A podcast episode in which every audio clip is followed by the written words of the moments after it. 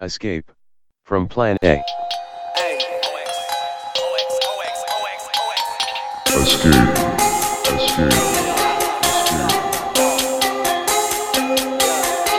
From Plan A.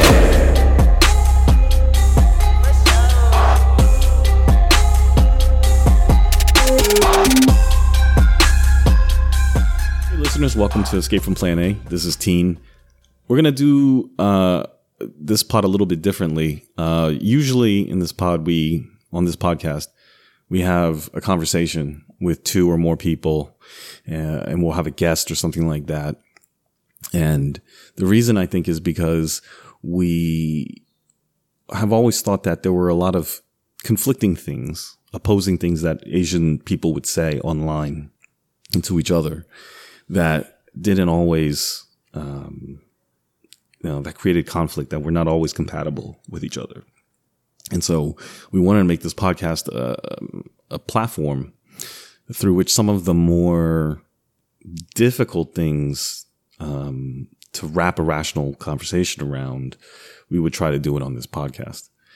And that's why we've always done it with different, you know, with a diverse group of people, making sure that as best we could, that there were men and women represented, that there were Asians of different ethnic backgrounds represented with different class perspectives, um, and with different gender and sexuality and different politics. We wanted a diverse set of voices um, to be able to be contextualized within what would we we hoped would become a sort of um, continuous and singular conversation that was going on. And I think for the most part, um, we've made some progress there. And I think though there are times when there's an opportunity to say that there is a unity as to what Asian people are saying to each other uh, and online and elsewhere. And right now, I think is one of those times because I think I sense that there is a lot of there's something going on where, in the context of the coronavirus pandemic, especially in America, that there is a sense of worry and unease ranging to fear because I think without a doubt the COVID 19 pandemic has been racialized. And I think Amanda, who was on a previous pod where we talked about the coronavirus, uh, calls it a racialized vector of disease. And the need to do that. And I think you can see this in the media where they, you know, initially called it the China virus. There are them, there are those who want to call it the Wuhan virus. There's a whole fucking political fight now about should we just call it the Wuhan virus so we don't forget where it came from?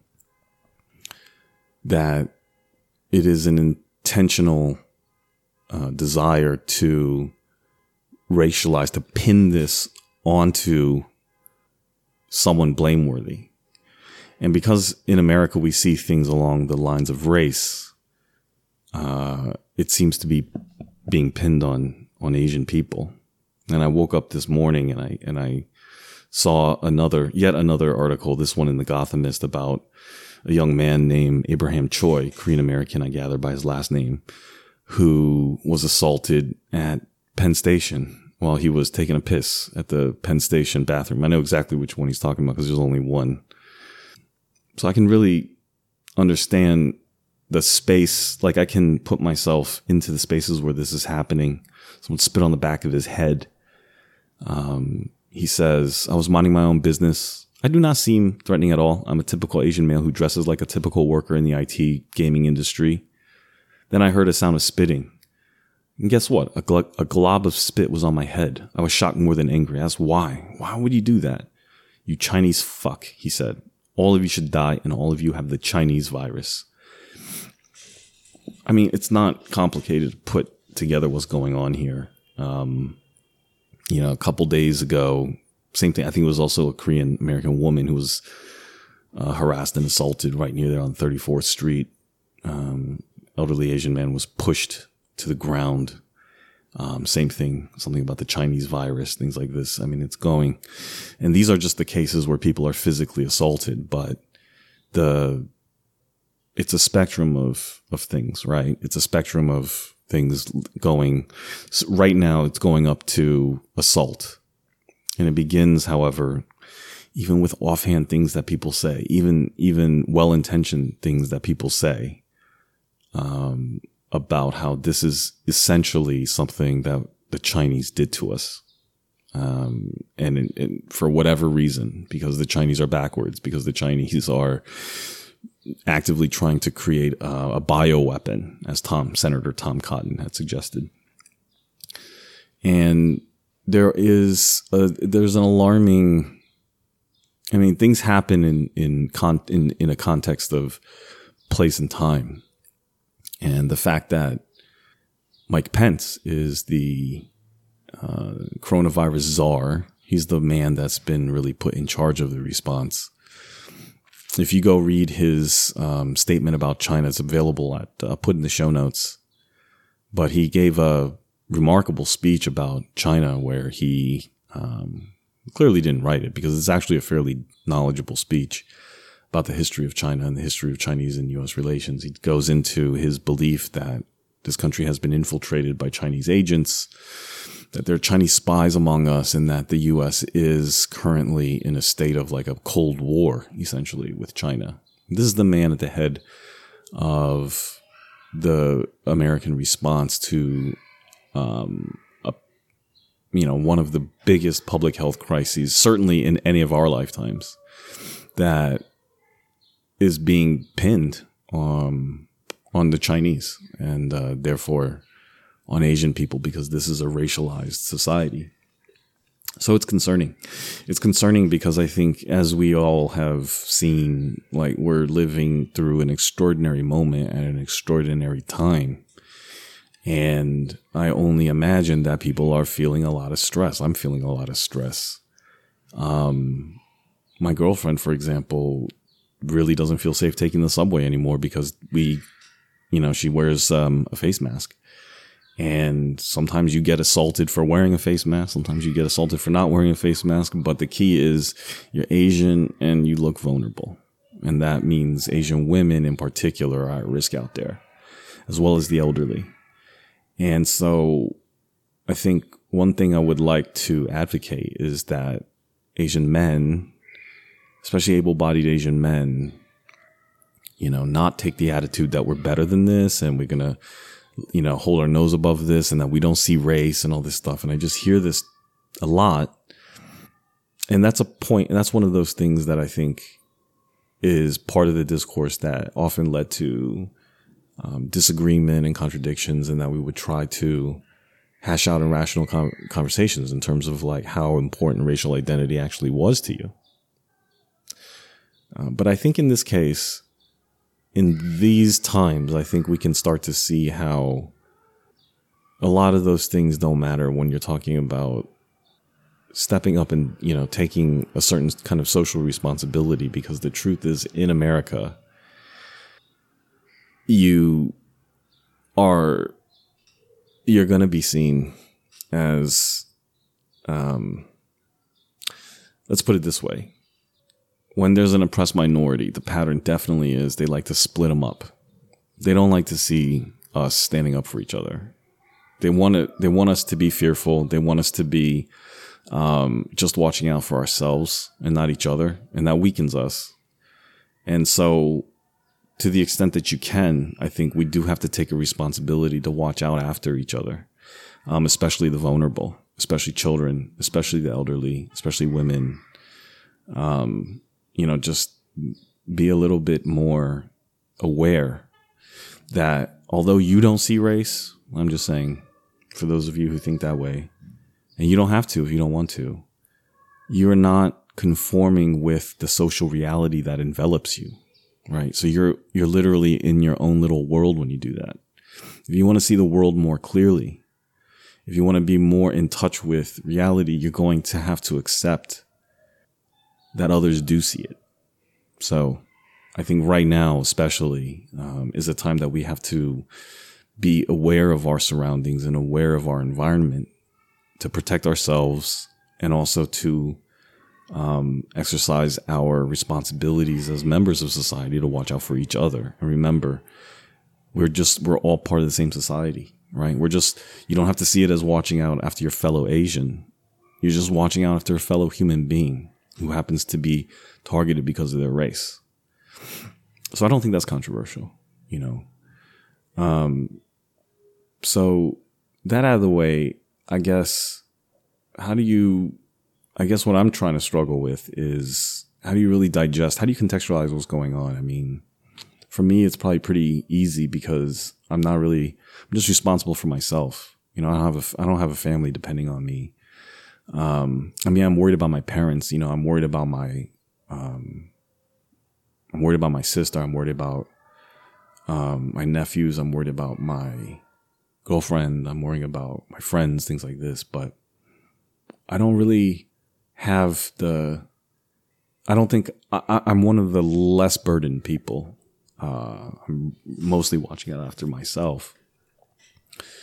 And I'm just wondering, you know, if there are people that are really depending on you, um, and you got to keep your shit together. Sorry, there's kids out in the hallway. Um, how do you contextualize what's going on? Because I think it's, you know, something that now cannot and has to be thought about. You know, and I think for a long time, Asian people in America and elsewhere in the quote West got away with not thinking about it because we were seen as marginal to the main front of racial conflict in America, which is the black and white conflict, if that's what you want to call it, or the black and white divide. And we could, um, sort of sit on the sidelines, you know, but I think this time our number's been called. And the same thing actually, you know, to be honest, happened during 9 11, where it was split, you know, by the American perception of brown people and Arabs and Muslims or whatever they want to, word they wanted to use that really represented people that looked like they came from, um, the part of the world that we think terrorists came from. We all know how accurate the average American's conception of the global map is. So it was skin based, racial based. They were killing Sikhs in the uh, in the aftermath of 9/11. Sikhs are a religious minority in India, and um, to target them, obviously, as not to say that targeting Muslims was in any way justified, but it just goes to show you um, the scope of the pro. You know, the the scope of the danger is broadly on racial lines right? Not not anything specific to your background other than your race and your appearance. So I think that the way to the way I I'm not I guess I don't really have any advice, but I'm I'm more just saying how I'm thinking about this is that the situation with the the pandemic, it's not this it's not like the world is just sort of going on as normal. And then this thing happened. And uh you know we're gonna we're we're we're just specifically being targeted and it's a really shit time for us. I think in a way it can be comforting to think that way to say oh this will be a temporary blip and you know we'll soon forget it and we'll get past it. I think that's probably true of the um pandemic itself. It'll probably be a few months long event, and then you know it, it'll it'll pass.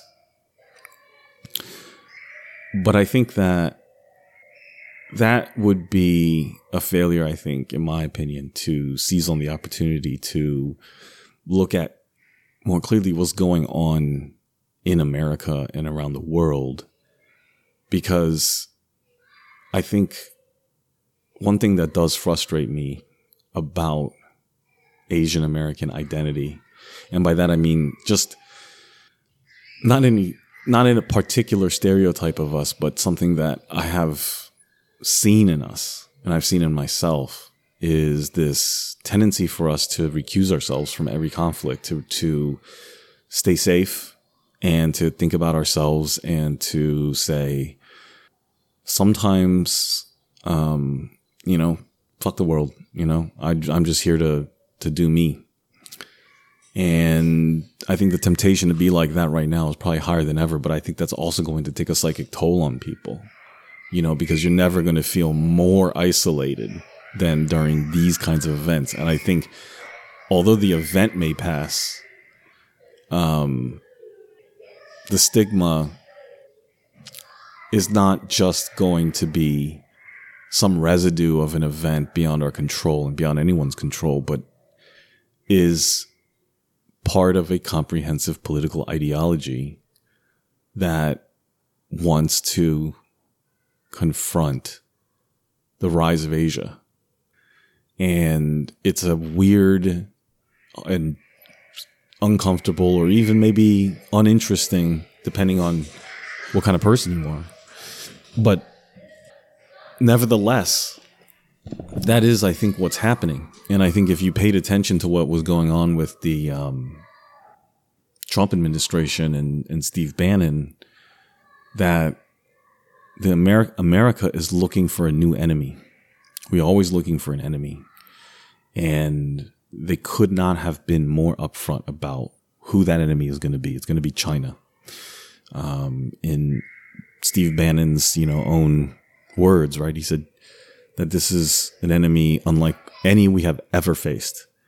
Kiron Skinner of the State Department had famously said that China represents a challenge and a threat to America unlike any in history just because of not just because of the scope and scale of that challenge, but also because it was a non-Caucasian, meaning uh, civilization, meaning at least the Soviets were white, was her point.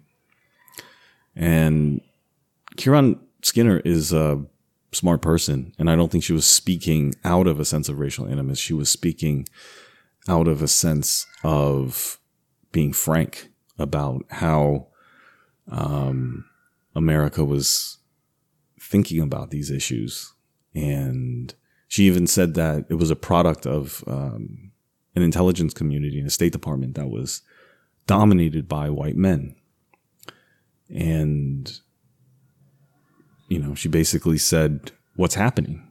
And I think it's hard. It's easy. I think the Asian Asian American discourse tries to depoliticize itself to say we are subjects of you know the racism and ignorance of you know the whites and of others, and that um, you know there's structural things in place we're sort of overlooked, but also subject to the racialized nature of how our media institutions work, of how educational and political institutions work, and that we're just not appreciated and we're not seen, you know. But I think if you are willing to look at what's actually going on in the mainstream of America and not in our own little corner of experience here, that a lot of what we're experiencing is front and center to the absolute mainstream of what America is doing. Um, and so we have to understand that Asian American issues are not sideline issues. Our issue is not that we're off to the margins. Our issue is not that we're ignored or that we're not seen. The issue now is more concrete and specific than, than that. And the issue is that we're living in a political, in a global environment where America and China seem to be heading towards or already in a major, major conflict. And it's not going to be like anything we have seen in the past. And as the um, former State Department official said it, this is not like the US versus the Soviet Union, which defined my childhood. This is something even deeper. And I don't know. I mean, I, I agree with the unprecedented part.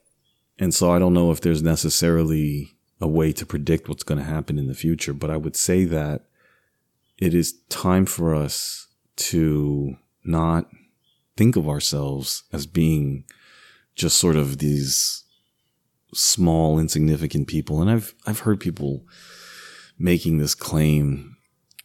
I mean, the worst formulation of it is something along the lines of, you know, Asian Americans simply don't matter socially. We're irrelevant and therefore we can be objective, right? We can be object. I think Ronnie Chieng said this in his recent Netflix special, which was a big hit. We don't care. So therefore, you know, we'll be objective. Wes Yang said this. He said that the Asian American is the closest thing we have to an, you know, to an everyman, to a universal man, because we have no social context. We have no identity whatsoever. And Andrew Yang, I think, used this to his advantage because he was a bit of a chameleon and he could, um, he could talk to crowds of, of white supporters and sort of defuse the notion of race, which I saw him do repeatedly.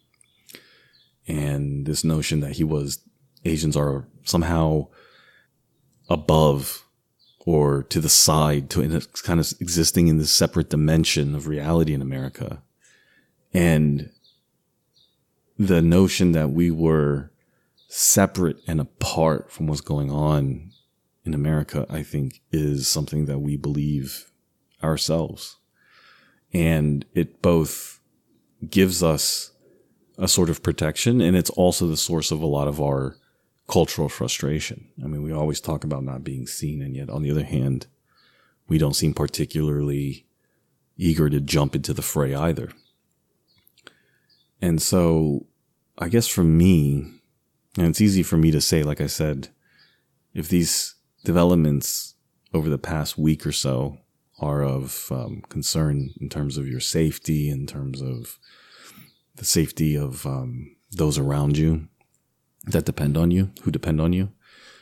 I would say it is easy for me to say this, but I think it's also true that it really eases the burden a bit in terms of my own fears and frustrations to understand how central how central the the issues that we're facing so personally really are uh, that in the inflection point that was the Trump victory in 2016, and in the inflection point that was the beginning of his conflict with China and reframing the global order as that of a fight between the US and China. And make no mistake, that's what's going on.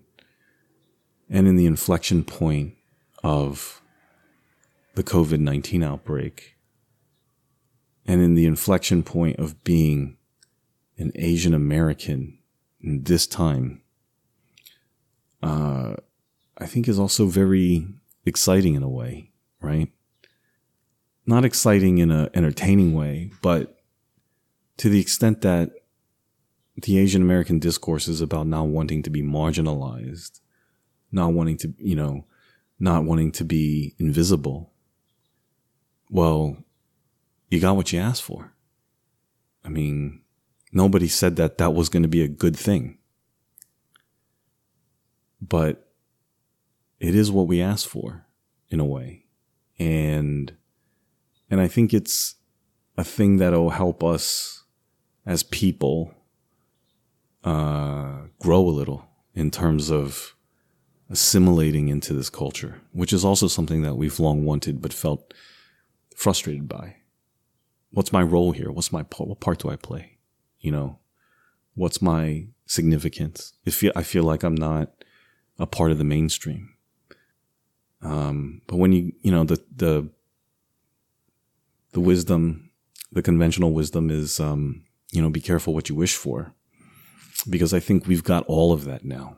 I think we've achieved all of that, um, but it's what we wished for and what we got uh, are two very different things. So I think we're confronted with that right now.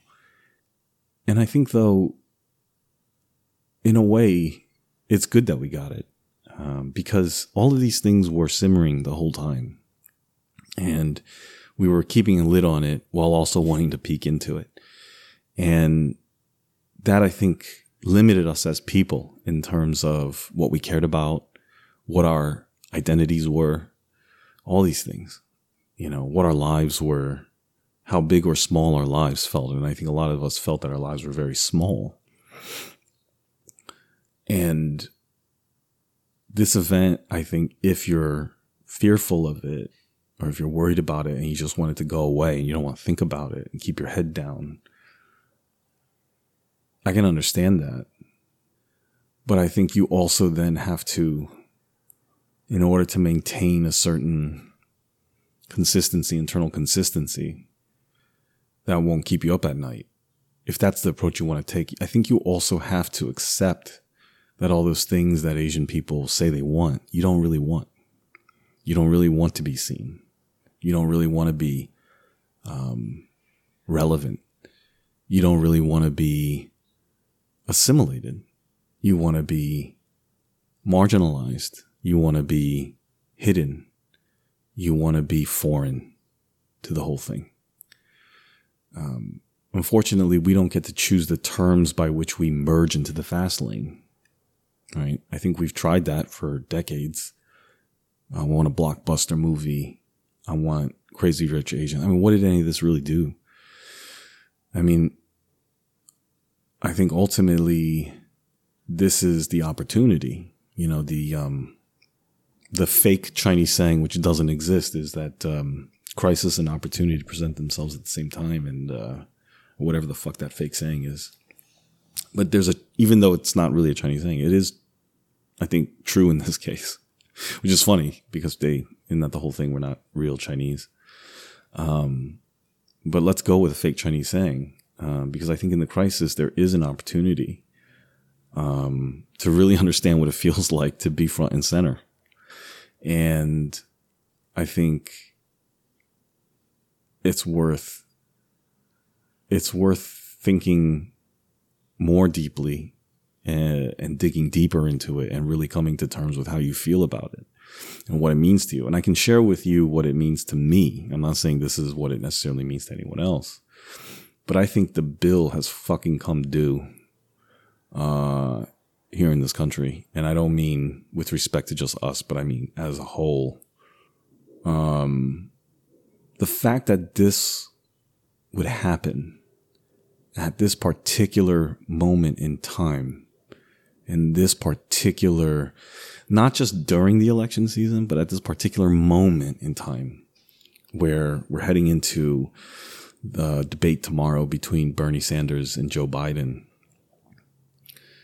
You know, it's just remarkable how nature has forced the hands, uh, forced the hand, um, of sort of the deepest political questions in existence in America.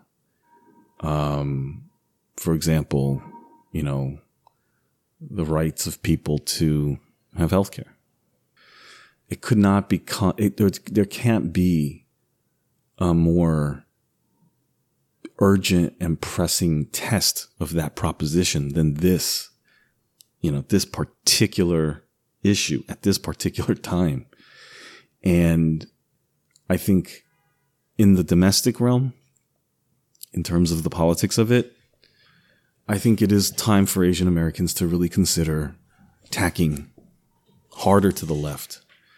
And I think, I don't know, I don't know if this is a general feeling out there among Asians, but that taking hard left positions and advocating for things like socialism in America seems anathema to a lot of us, it, not to my family. And so this is something that I've learned by talking to a lot of other Asians. But a lot of a lot of us come here with an inherent tendency towards conservatism, which I understand. Again, it goes towards a, a notion of, I think, thinking small, thinking safe, which I'm not denigrating, um, because we came here to, as I think someone said, I think Will in that last pod, which I really, really enjoyed, Will, who I guess is among the um, posh people of uh, uh, Cambridge now, but can't can't hide his Liverpool roots. Is that you know we're just trying to survive.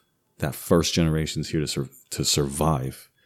That second generation wants to thrive, and we really suspected, at least my generation did. I'm 41, Gen X.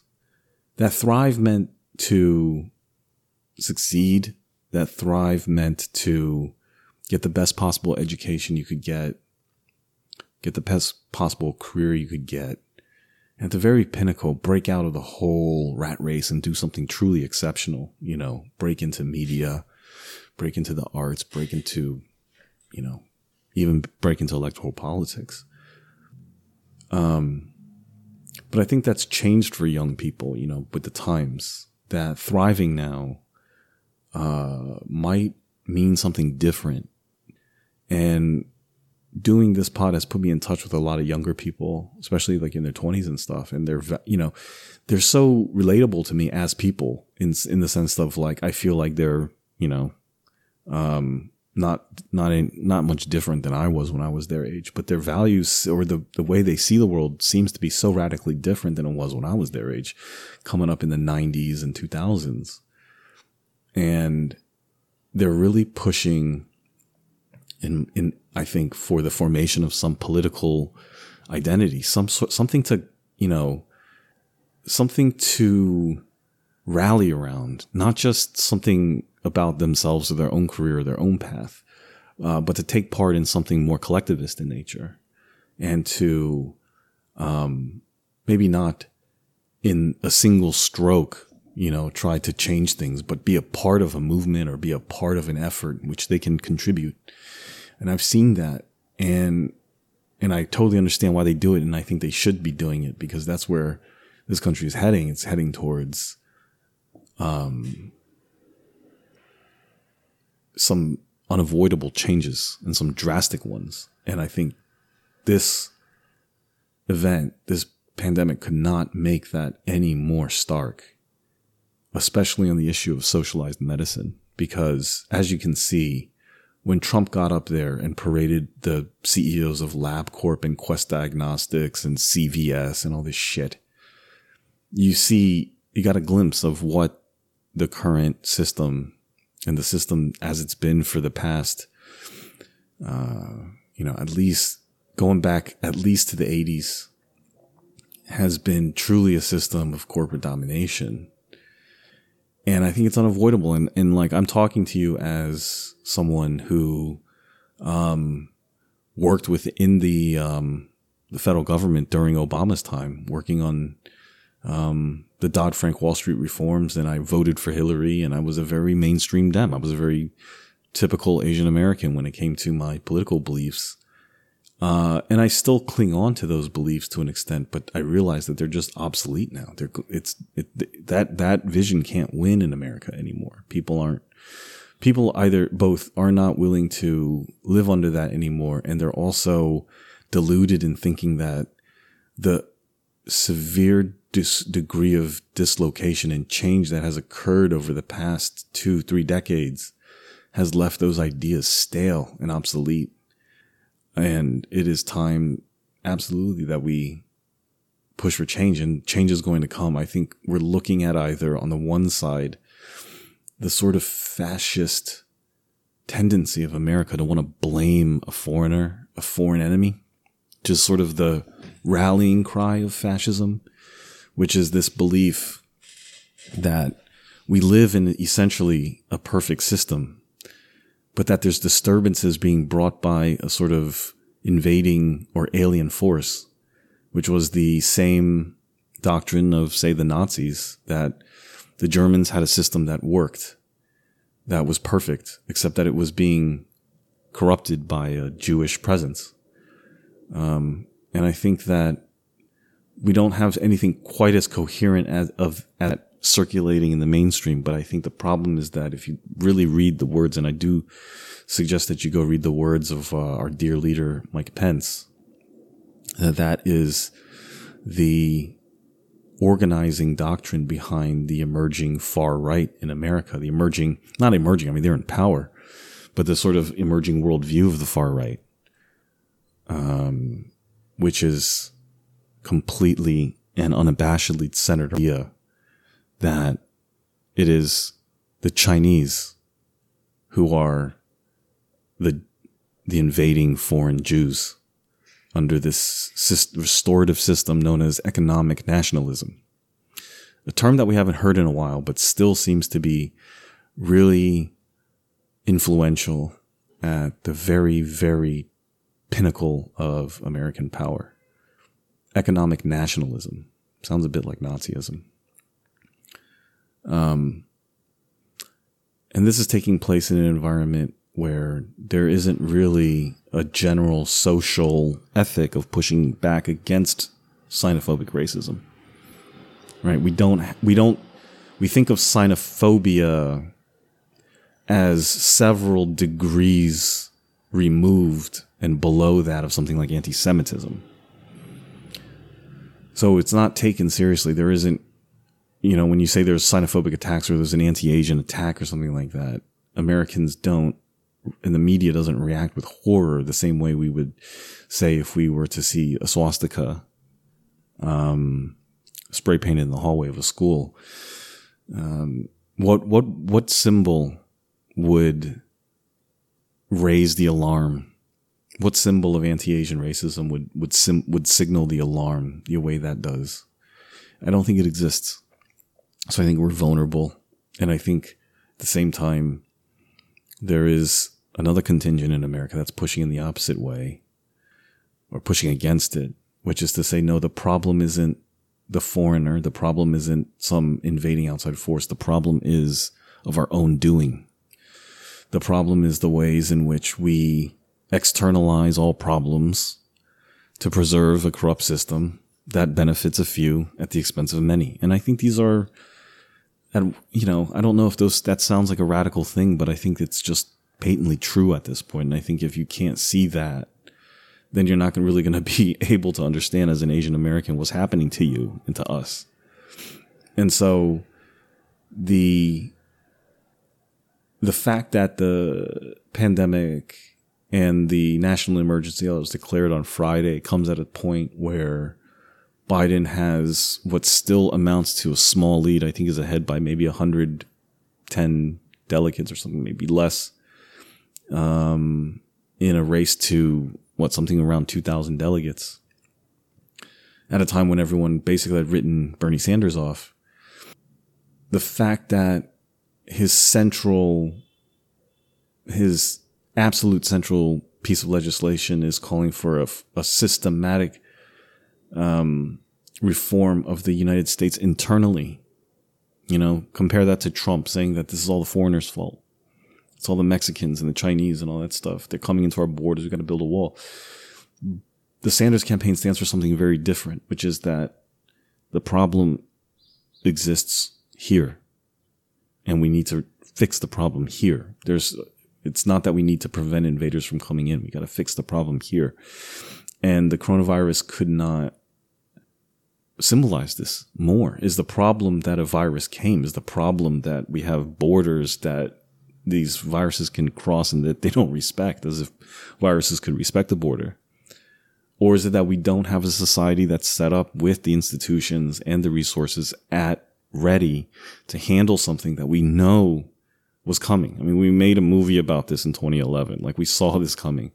There's a YouTube video right now that's trending. Um, it's Bill Gates talking about how we need to prepare for a global pandemic. And he basically describes the coronavirus outbreak, the COVID-19 outbreak. And this is four years ago.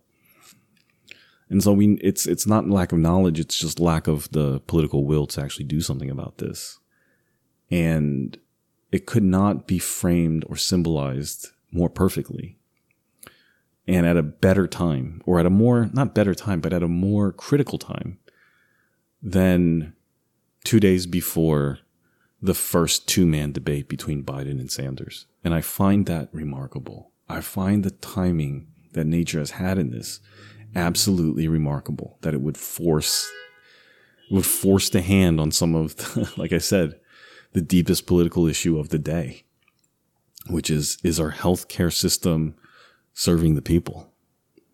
And do we need to make systemic changes to our beliefs and ideologies in order to allow a change in that system that will make us survivable, viable, um, you know, as a society? So that's one. That's the domestic side that that's how I contextualize what's going on. And then number two is the international side of this. And I think the international side of this is where things get particularly tricky for us Asian Americans because we have to contend with this issue of loyalty. You know, it really pains me as a Chinese American that take the fact that Italy is dealing with this right now. And I have no ill will towards the Italians at all. I've been to Italy several times and I think it's a beautiful country and, and I think it's full of wonderful people. The thing with Italy though is that we typically see Italy in America as essentially a white country, which it's not. But because we're rather ignorant of Europe, and we have a lot of Italian Americans here who we consider white, that Italy is largely seen as, um, or is assumed to be um, an ally. And not just any ally, but sort of like a client ally, like a subservient ally. We think of Europe as really anchored in the western, the most western part of Europe, which is like not even on the coast of Europe. It's in the UK, but France is more European uh, than say Germany, and Germany is more European than say Poland. And it kind of shades into Russia, which shades into um, China, which is the polar opposite. You know, the further reach, furthest reach uh, or the furthest degree of difference that you can reach. And we view Italy as sort of this appendage to um, the quote Western world, which essentially is a euphemism, I think, for white, white, the white world, the white empire. And um, the heart of that we assume is here in America.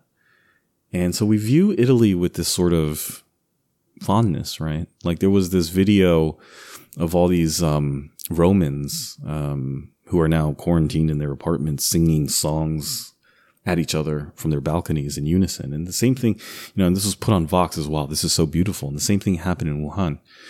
And it was the same video of all these um, people shouting from their balconies, you know, sort of these cheers of um, sort of, they were saying, uh, Jiayou Wuhan. Like they were saying, you know, uh, rough translation, meaning, you know, um, go Wuhan, right? Just, just cheering a general sense of optimism.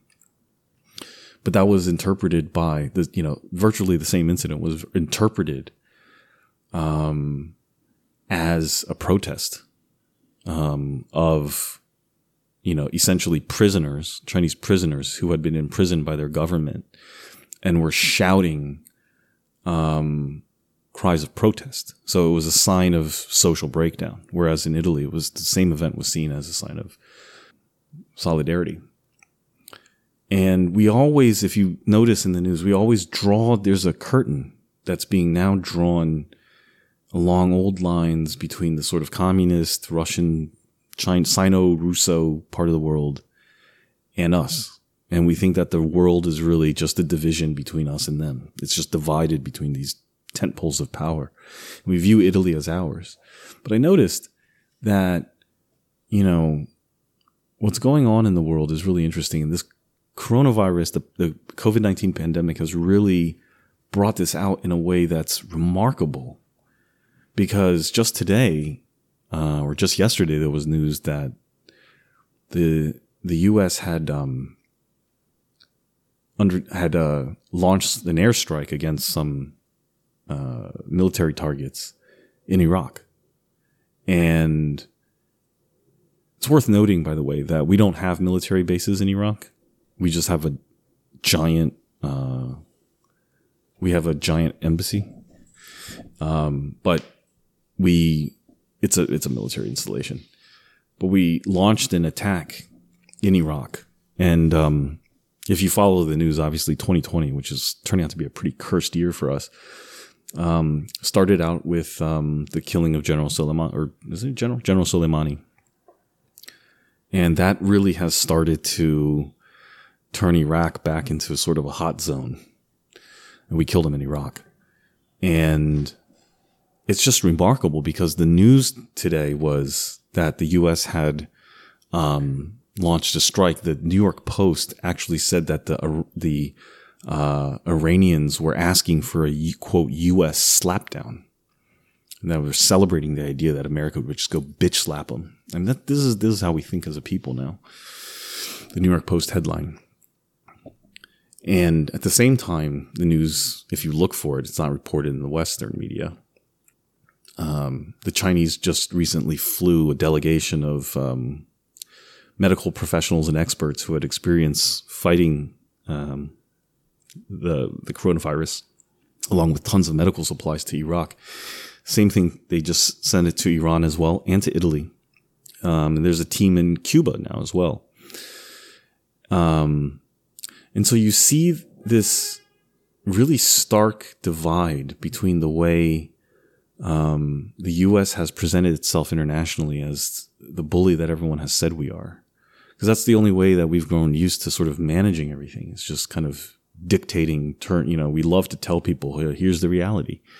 Here's how it works. I mean, go back to, um, well, go back to the attitude of someone like say Donald Rumsfeld or whatever. I mean, we lectured to the world. How's it going? You're either with us or you're against us. Is the um, the growing sensibility, the the growing foreign policy sensibility that reigned since um, as for as long as I really remember, to be honest. Um, versus um, China, which has, unbeknownst to us, because you won't see it covered in our media, but with the internet, it's quite obvious. Um, and there's a, you know, you don't have to rely on Chinese media. You can rely on Southeast Asian media, or you can rely on Indian media, or Italian media for that matter. That um, China has presented a very different face to the world. And it's hard for us as Asians because I think we really, really, on the issue of China, I feel like at the heart, if you dig down to it, we have racial identity and loyalty issues at stake here and we love to make exceptions of ourselves. We like to say that we are not part of Asia anymore. We're part of this country. Or I feel a connection to Asia, but I don't feel um, any political allegiance to it or anything like that. Um, and I'm not saying you should feel any political allegiance to China. Certainly not. Um, if you don't want to. I don't. But to take a side in this as if you have to, as if you have to pick a side, so to speak, um, is, you know, part of the racial and political ideology of this country. Because if you were an Italian American, you wouldn't have to make that choice. You could openly and proudly say that you loved Italy and you love the Italian culture, and you wouldn't have to feel like you had to run away from your Italianness or that you would have to make an exception of yourself. Um, the truer of an Italian you are, the more celebrated you would be here. No way. And for a Chinese American and for an Asian, since this is about racialization in America and not just nationality, um, unfortunately, we are sort of burdened with that choice. And we've always wrestled with that choice. We've always wrestled with our identity within the confines of that choice. And we never thought that maybe the choice itself was the problem, that there was a larger political context that should we become aware of it, we realized that this choice need not be a choice at all. That we could understand that the the very fact that we're making an enemy out of China that we are demonizing any country that assumes to that presumes to do business with China that we that we've divided the world in this particular axis and we've got to pick a side here is the expression of a particular ideology in America that's consistent with someone like Trump. It's a fascist idea to see the world that way. And I think you can tell because I mean the doesn't take much to realize that it's not about dictatorship and it's not about autocracy and authoritarianism and human rights. And you don't have to um, really interrogate whether China is a human rights violator or not. It doesn't really matter because we know for a fact that we will sidle up and defend and do business with and um, cover up the human the known human rights abuses of close allies. Um, so the fact that we'll we'll tolerate the same kind of thing, you know, the same kind of political ideologies and structures and behaviors that we accuse China of doing, and which we pin all of our antagonism on that. Um, it doesn't bother us with respect to a country like Saudi Arabia or with respect to a country like Israel, even though we know about it. And so I think this larger conception of the international politics and how it dovetails with um, take a Bernie Sanders, who is a lot less committed to the notion that um, the U.S. needs to be the global policeman, that we have to see the world as divided between our sphere and the Sino-Russo sphere or the communist sphere, and going back to all these antiquated, I mean, literally like 1950s conceptions of the world, which are just so fucking outdated. I mean, if you use your passport, if you travel around the world, if you go, if you have relatives in Asia and you go see them, I mean, you're not flying across some iron curtain. You know, when you land, it's not like an alien world full of people with, you know, insanely different values and conceptions of human rights and stuff. I mean, I, I just came back from China. Um, and I, I don't, uh, frankly, have more problems with um, America than. I mean, I'm not as aware of what's going on in China um, on the day to day, but I can tell you for sure that we are a society that's more tense, that's more dangerous, that's more ripe for something wrong to happen. There's a lot of aggression in our society and a lot of danger. And I think we have to confront that without constantly knee jerk contextualizing that to but China this or but China that, which is how things are going these days. Every problem we have uh, becomes a China whataboutism now. And so I think that for me as a Chinese American, I refuse to even accept that question as to whether does my you know, so you know, because if you if you are a left left leaning person in this country, means you're critical of it. Does that mean that as an Asian American, um, my loyalty is in question? You know, because a lot of the things that we're pushing for on the left uh, run counter to the dominant American narratives around the free market and around capitalism and the role of the state and we're getting to very sort of like fundamental deep level questions here. And I don't think that there should be a problem at all with Asian Americans to, to say, um, no, I want to see more socialist policies in place.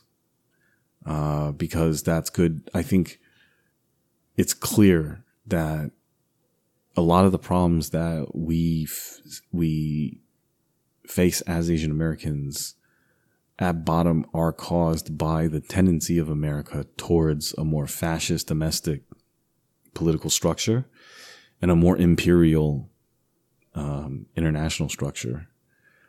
And we got to pick a side here. That's what I keep coming back to is we can't just talk about Asian American issues in this sort of petri dish of the stinky lunch table and you know we're just this sort of side hustle the side game the side piece of america and how do we get straight with this uh, you know depressing reality? Um, it was never the reality and it's not the reality anymore. It's certainly not the reality anymore. But you got to make a choice and you got to start thinking about and contextualizing yourself to what's actually going on and not in vague abstract terms but in pay attention to politics mainstream politics. Pay attention to foreign affairs, the mainstream discussion around foreign affairs. And we're all a part of that. And I think it's uncomfortable for Asian Americans for some reason to say that we and our lives are intimately tied to those things and that therefore we need to form an opinion.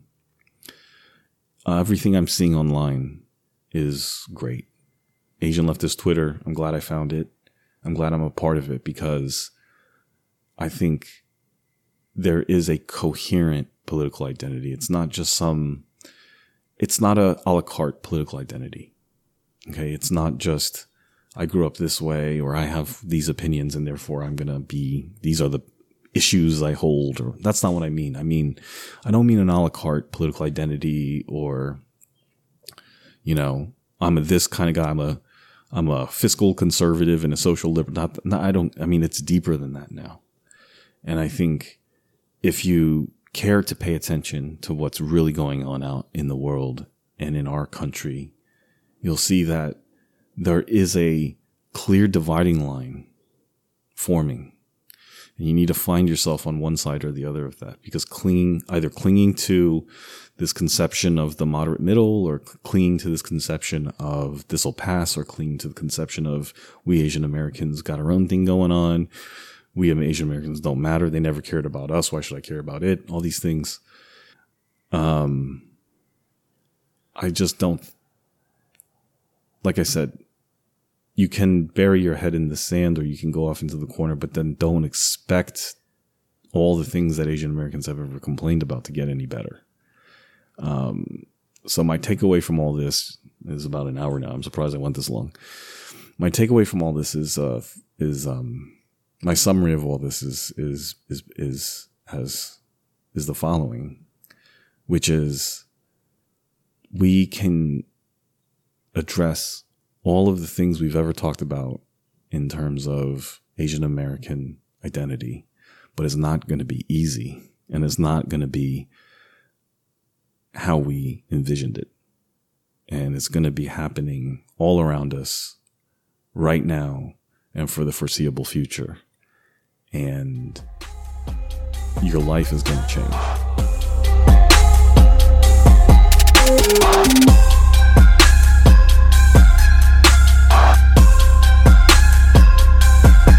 Thank you.